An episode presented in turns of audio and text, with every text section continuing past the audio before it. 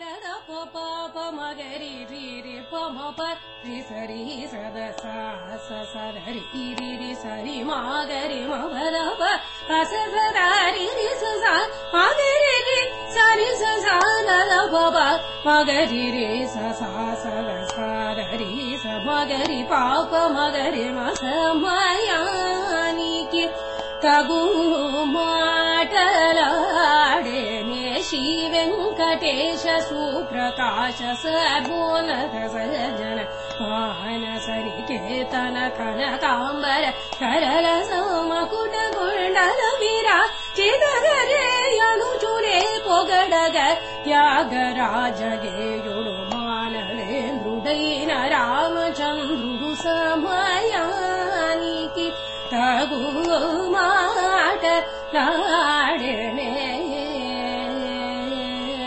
Hello, welcome back to Raga Rasika. This is a podcast program that explores the world of Carnatic music. I'm your host, Devesh Satyavolu. Joining me from Albany, New York, is Vidya Subramanian. Hello, Vidya, and Happy New Year to you. Hi, Devesh. I would like to wish you as well as all our listeners a very happy new year. Let's pick up from where we left the last time. When we were talking about some of the compositions of Sri Annamacharya, we mentioned the raga Mukhari. So in this segment, we'd like to discuss this raga a little more. So Vidya, could you introduce Mukhari for us? The Raga Mukhari has been mentioned in a number of Carnatic music textbooks, and it seems to be an ancient raga which has evolved and developed over time. The way we know Mukhari today is as a janya of the 22nd Melakarta Ragam Karahara Priya. The Arohanam and Avarohanam, that is the scale of Mukhari, is generally sung in a couple of different ways. So let me illustrate the two ways in which people commonly sing the scale of Mukhari. The first way it is sung is as follows. Sa ma pa ni da sa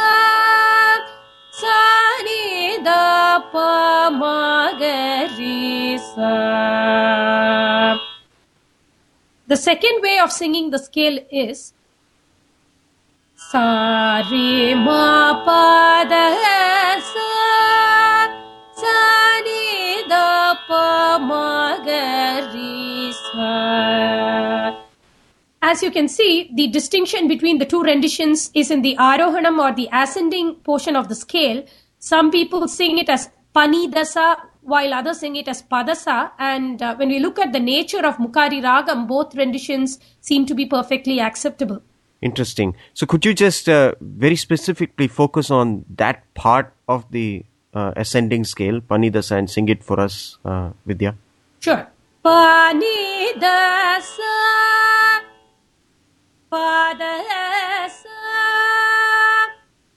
When I was thinking about why we have these two versions of the scale, uh, it occurred to me that the reason is likely to be because of the fact that while padasa is generally acceptable and sung, panidasa is considered to be a very important phrase that brings out the beauty of Mukhari Ragam, and it is very important to employ the Chatushruti Daivatam or Da2 in that particular phrase, and I think that's the reason it has been incorporated into the Arohanam Avarohanam itself by some scholars.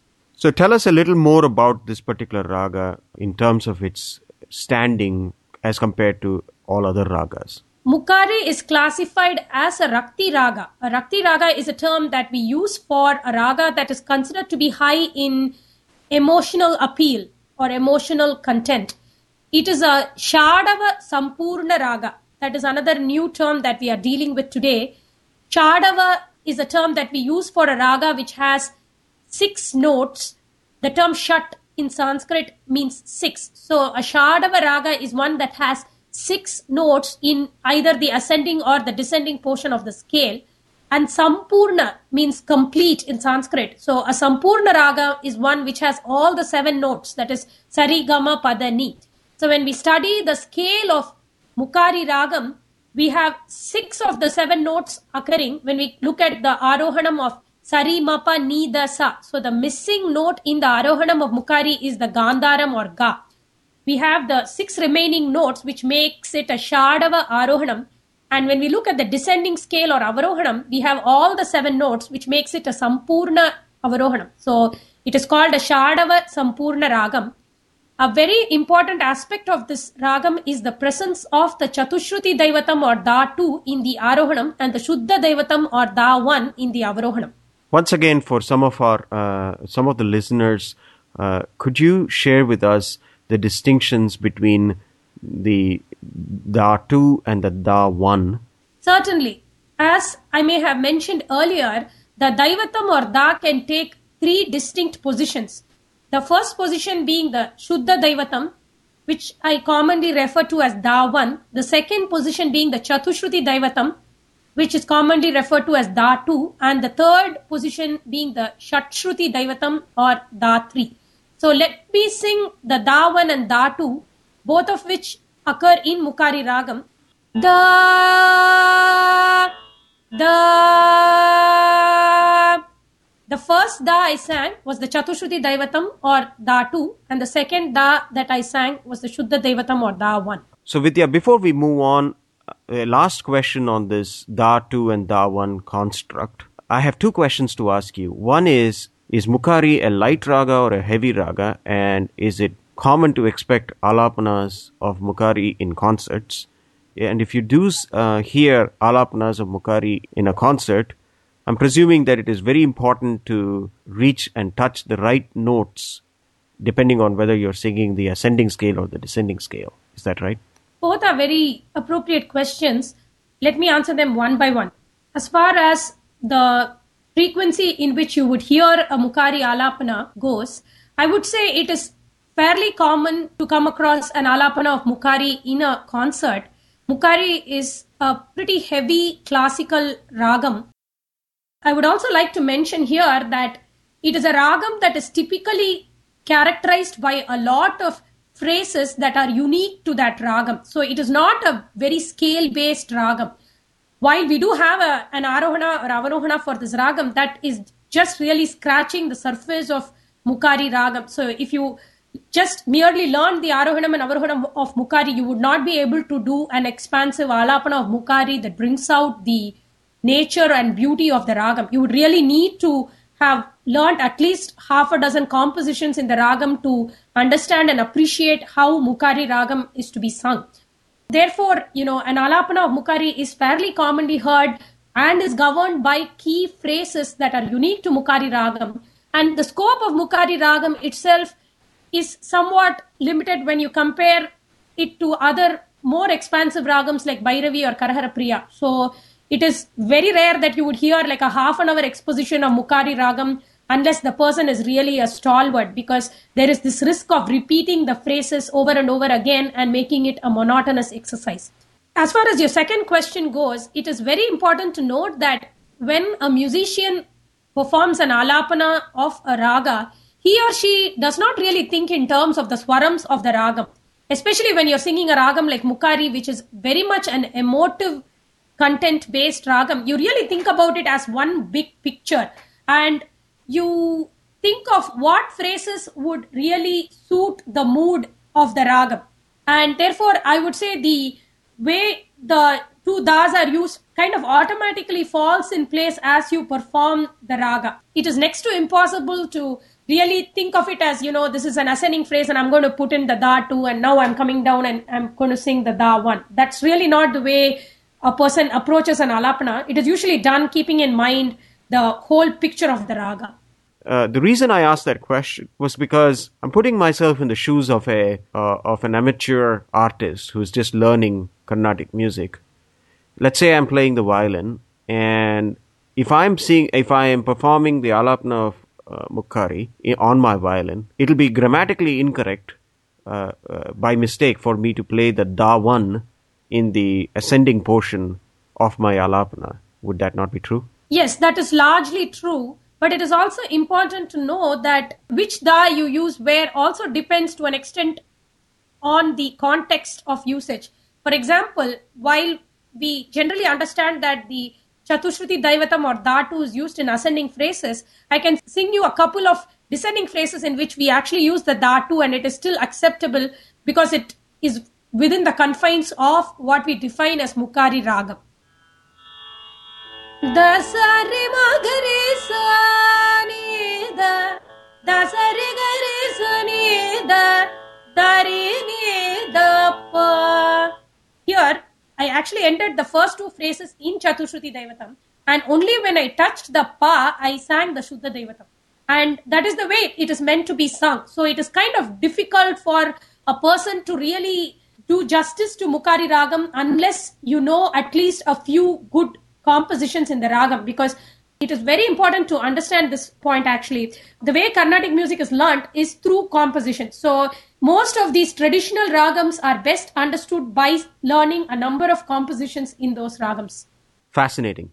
So, Vidya, let's continue that exercise. Could you actually sing a few more outlines of this raga to bring out the salient features? Absolutely. When we look at the swarams in Mukhari, I would say the most crucial swarams would be the ma and the re.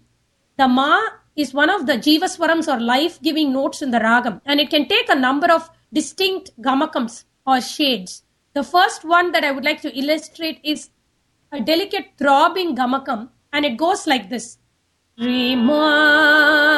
And to give an illustration of how this occurs in a composition, I would like to sing an excerpt from a composition of Arunachala Kavi. The song goes as Arivar Yar Unnai. Arivar Yar. So the swarams would be Ri Ri Ma Pa. So this is an illustration of the delicate throbbing gamakam. The second type of gamakam that I would like to illustrate today is a high gamakam that goes as a back and forth oscillation between the pa and the ma.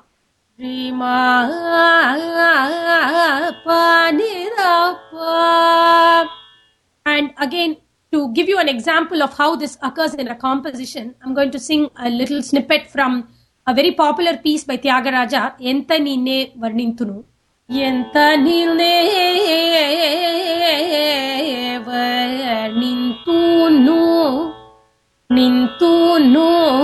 swarams would be re ma ma.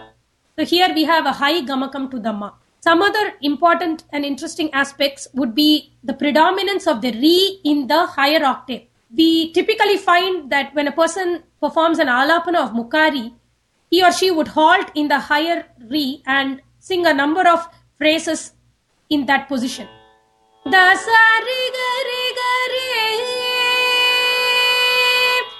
Ri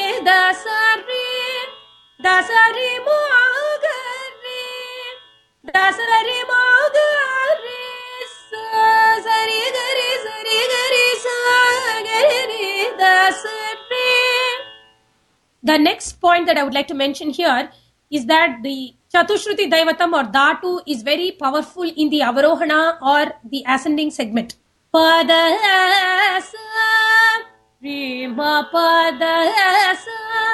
Dasa Rima Pani Dasa. In general, while we have both the Chatushruti Daivatam as well as the Shuddha Daivatam in the Ragam, my understanding is that the Chatushruti Daivatam is the more powerful note and it kind of dominates over the Shuddha Daivatam. And I think it's interesting to note here that that could be the reason why Mukhari is classified as a Janya of Karahara Priya, the 22nd Mela, and not Nata Bhairavi, the 20th Mela. When we look at the scales of Nata Bhairavi and Karahara Priya, the only distinction is the presence of the Shuddha Daivatam in Nata Bhairavi and the Chatushruti Daivatam in Karahara Priya. Very interesting, Vidya. I have a question about a term that we have used quite frequently in our series so far, and in fact, you've used it just now as well. And the term is Janya. What does Janya mean? And specifically, here you have referred to a Janya of Karaharapriya. And that's also something that we have frequently mentioned in our series, Karaharapriya. So, two questions here. Question one is what is what is Janya? Can you explain that for us? And question two is is there something special about Karaharapriya in that there are so many Janyas of Karaharapriya out there? Regarding the first one, what is a Janya Ragam? It's very interesting to note that, you know, when I went online to see what different websites had to say, I was quite surprised that a lot of websites say that Janya is a Ragam that is derived from a Melakarta Ragam. I would say that is somewhat misleading because many Janya Ragams were in existence long before the Melakarta scheme was even invented, and many of the Melakarta ragams are of relatively recent origin. So the Janya classification is not something that is done from a chronological perspective, but it is just done for a student to understand the swara positions in the scale of a particular ragam. So it is a purely academic classification, I would say, and it really does not help in understanding the nature of a particular ragam. So when we say that Mukhari is a janya of Karahara Priya, all it means is that a majority of the notes of Mukhari are the same as that of the Melakarta Ragam Karahara Priya. The one note that is present in Mukhari that is not there in Karahara Priya is the Shuddha Daivatam. And as I mentioned earlier, the Shuddha Daivatam is kind of subordinate to the Chatushruti Daivatam in importance as far as Mukhari Ragam goes. And that is the reason why Mukhari is classified as a Janya of Karahara Priya. And coming to your question on why there are a number of ragams which are classified as Karahara Priya Janya, I would say that is because of a few different reasons. The first one being the note combinations of certain ragams are inherently such that they are conducive to the birth of n- new ragams. This could be because they are a particularly melodious combination of notes. When we look at the Melakarta scheme, certain ragams like Karahara Priya, Shankarabharanam, Harikamboji would have several, several Janya ragams, while there are a number of other ragams which would have very few Janya ragams. A second and very important point to understand here is that a given Janya raga could actually be considered as a Janya of a number of different Melakarta ragams. And when this happens, the convention seems to be to classify it as the Janya of the first ragam in the scheme, which satisfies the criteria. So, for example, if you take a ragam like Mohanam, the scale is Sa re ga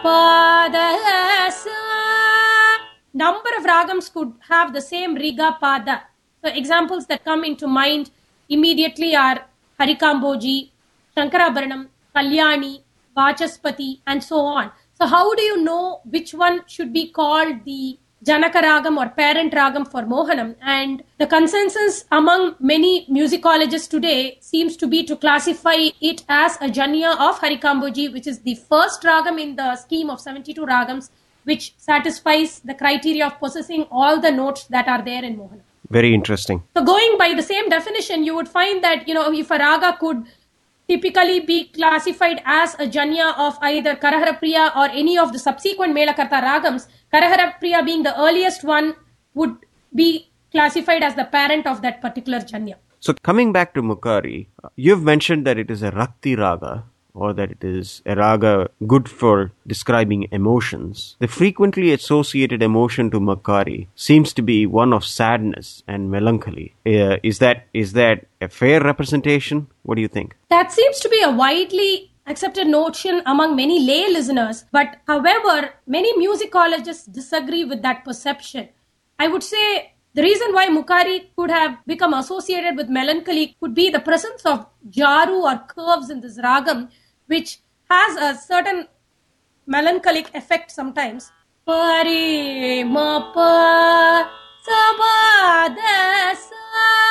These are examples of jarus or curves. And uh, when we look at the compositions in Mukhari, the very famous Tyagaraja composition that I mentioned earlier, Enta Ninne, brings out this emotion of pathos.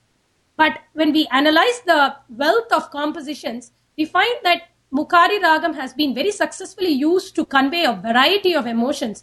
The composer who has most effectively used this raga to cover a wide variety of emotions is Tyagaraja.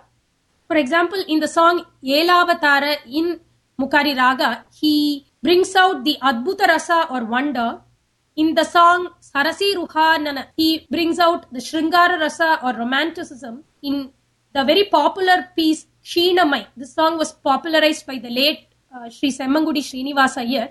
He brings out fury or Raudra Rasa. And in yet another beautiful composition, Sangeeta Shastra, he brings out peace or Shanta Rasa. And in Muripemi Galige, he brings out the Bhakti Rasa or devotion. And all these Tyagaraja compositions are masterpieces and they bring out a comprehensive experience of different emotions of Mukhari Ragam.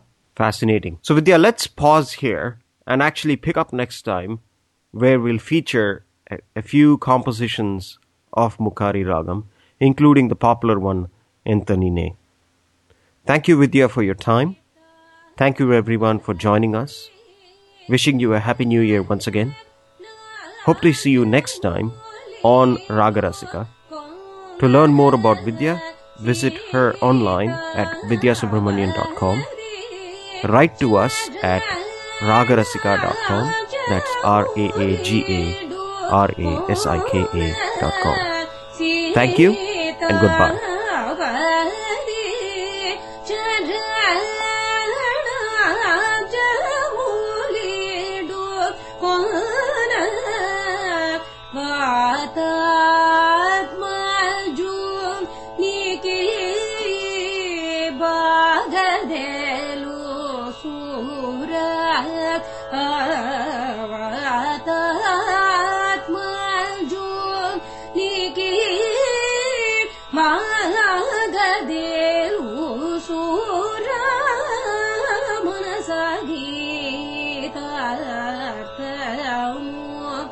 You